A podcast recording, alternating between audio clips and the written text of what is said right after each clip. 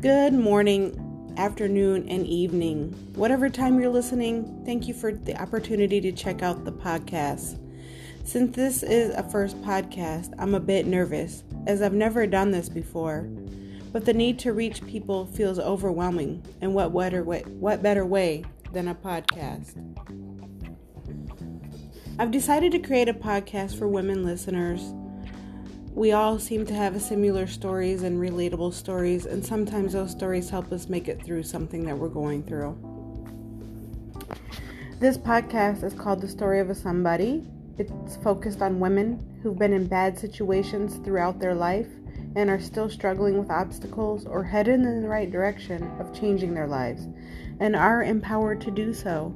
Situations such as being a victim of domestic violence or sexual abuse even situations they thought were a good opportunity but turned into disaster.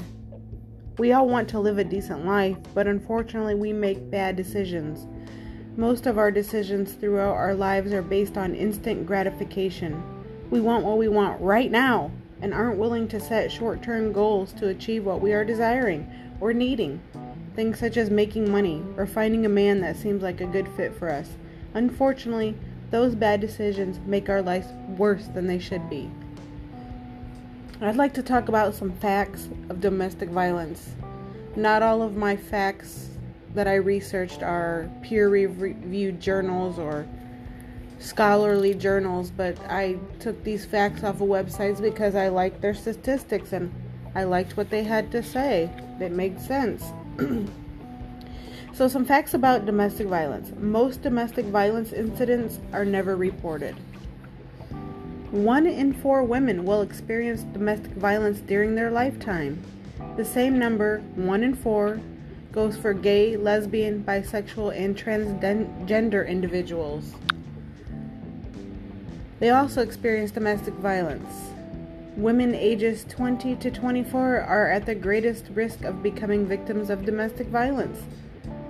Domestic violence is the leading cause of injury to women, more than car accidents, muggings, and rapes combined. Every nine seconds in the US, a woman is assaulted or beaten. Can you imagine thinking about every nine seconds that someone's getting beat up? Every year, one in three women who is a victim of homicide is murdered by her current or former partner. Those sources came from a website called new/hope.org, and their model states creating communities free from violence and exploitation. Every year, more than 3 million children witness domestic violence in their homes. Boys who witness domestic violence are twice as likely to abuse their own partners and children when they become adults. domestic violence and its impact on our community. According to the U.S. Department of Housing and Urban Development, domestic violence is the third leading cause of homelessness among families. Survivors of domestic violence face high rates of depression, sleep disturbances, anxiety, flashbacks, and other emotional distress. Domestic violence contributes to poor health for many survivors. For example, Chronic conditions like heart disease or gastrointestinal disorders can become more serious due to domestic violence. Domestic violence costs more than 37 billion a year in law enforcement, legal work, medical and mental health treatment, and lost productivity at companies. I'm not going to get on the impact of domestic violence that it has on children. Those were some tidbits of statistics for you and that topic will be discussed in a future podcast. Because we know children, they see domestic violence and they are a part of it. Another interesting article published in December 2019 for Indiana alone. Now, I've pulled up stats for Indiana because I live here and I wanted to see how close those statistics, statistics hit home. Forgive me like I said, it's my first podcast and I'm stumbling over my words a bit. this is from FamiliesFirstIndiana.org and they've received their statistics from Indiana Coalition Against Domestic Violence. 2,071 victims served in one day, just alone in the state of Indiana. That breaks down to 1,354 domestic violence victims that found emergency housing or trans- transitional housing. 717 adults and children received non housing help, such as counseling, child support groups, and legal advocacy. 614 hotline calls were answered. Those include victims in danger, safety planning, and providing support. Domestic violence used to be a hush hush family problem. It's more common than ever now, and it's a public health crisis in the United States, not to mention the whole world. Another interesting statistic by state, according to Domestic Violence Intervention Program, was a list of states that have the most domestic violence issues. Alaska rates number one. 59% have experienced intimate partner violence, sexual violence, or both. It's because of the isolation in Alaska. They're 2.5 times the national average there for domestic violence. The list also includes Maine, New Mexico, Texas, Roadhouse, Vermont, and Wisconsin. People, class has nothing to do with who we are as a domestic violence victim or a survivor. The wealthiest to the poorest experience domestic violence. Ethnicity also has nothing to do with domestic violence. White, black, Hispanic, all experience domestic violence problems. And that's one reason I believe as women we have to stick together and stop tearing each other down. We need to be building each other up because you never know what the next person is going through. So the next question is why do women stay? Only 34% of people who are injured by intimate partners receive medical care for their injuries, and even fewer get law enforcement involved. Just 25% of physical assaults perpetrated against women are reported to the police annually. This is from the National Violence Against Women survey. They've seen women go a week with a serious injury before getting help. but why? Many fear triggering an attacker's anger or having a plan to flee is foiled. And it's no wonder. Women are 70 times more likely to be killed in the two weeks after leaving that than any other time during the relationship. This is especially true for spouses of law enforcement, and we're talking about women who are married to police officers. Multiple studies have found that 24 to 40% of police officer families experience domestic violence. Not only are the abusers friends and colleagues, the very people victims would turn to help, but the abuser is also trained to use a gun, which is which increases the risk of homicide by 500%. You know, these police they they abuse their wives as well. They're trained to protect people, but they're at home abusing their own family. That's a horrible. And for the half of women who do manage to leave abusive partners, it's not easy. An estimated 90%, 98% of abused women also experience financial abuse, which that means is their partner controls all of the money and between 21 and 60% of domestic violence victims lose their job due to issues that their abuser caused. So they may escape, but with no income and no financial resources. and most of the time, they have no place to go.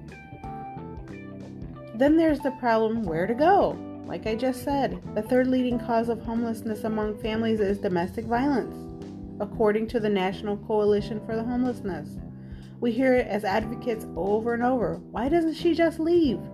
But when you look at all of the things that are barriers to leaving, it becomes reasons why they stay because they feel like they can't get any help anywhere. What we really need to be asking is why does the abuse keep happening?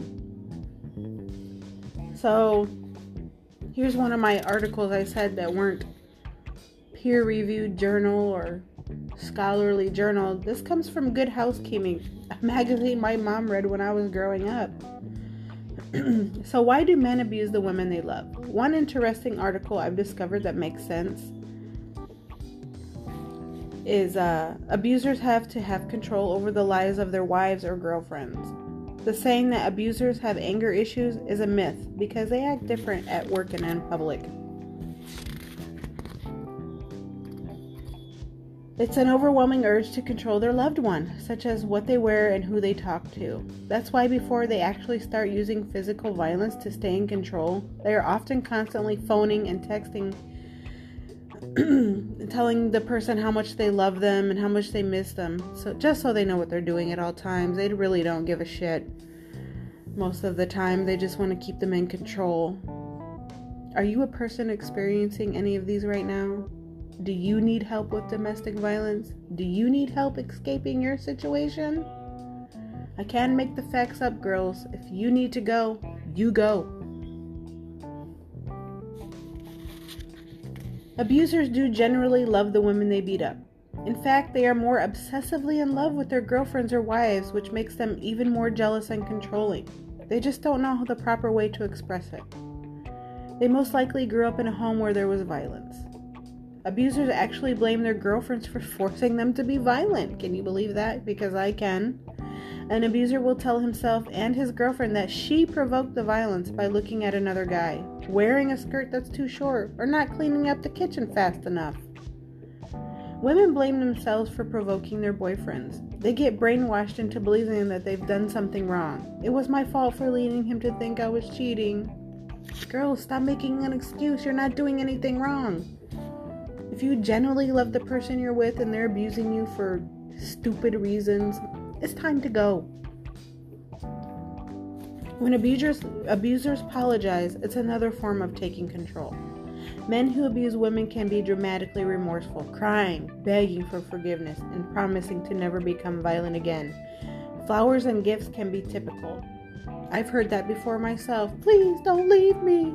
I won't do it ever again but they do it again. There is no one time. Apologies can seem so genuine that an abused girlfriend gets completely seduced back into continuing the relationship. And that's true. You might leave for a day, but as soon as they are able to contact you and you allow the conversation to go on, they make it seem like they'll never do it again. They're innocent. Guys who abuse are insecure and have poor impulse control. It's weird, they can seem completely normal and stable sometimes. At work, they can present themselves as completely nice guys. It's the fear of losing their girlfriend or being unable to control her that leads to the intense outburst of rage and violence. When guys abuse, they feel entitled to do it. They believe that they have the right to use whatever means necessary to take control of the situation. If police arrive, they aren't ashamed of their behavior. They feel justified. You deserved it. You were behaving like a slut. If your boyfriend is violent, it's unlikely he will be cured. Most abusers don't get the treatment they need in order to stop. They don't want help because they believe they are right. Furthermore, the beatings are likely to escalate over time. Ask for help from your close fans, friends, family, or a domestic abuse organization. And make a plan to leave ASAP. Ladies, I know it's tough to leave. Trust me, I know. You go back at least six or seven times before you're finally done.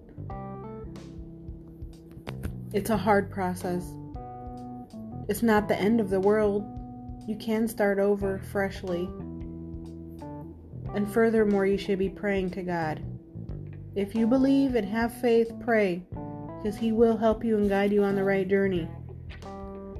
So, in an end note, today's first podcast, these statistics are something to think about. Do you know someone that is in a domestic violence situation or is a survivor? Do you need help, like I've asked you earlier in the podcast? I'm hoping this podcast will be successful in a sense that it reaches people I know personally and the ones that I don't. I promise to give you the facts straight and to share my own personal story along with the stories of others. Stay tuned and keep checking my social media outlets for up to date podcasts. Since I'm just starting this podcast, I haven't really created my social media outlets yet. I'm busy working. I'm taking care of my two year old granddaughter. I'm taking care of my house. I'm also studying uh, full time student online. So I have a lot of hats at my house. And I really am passionate about this project. I just am getting it together slowly but surely.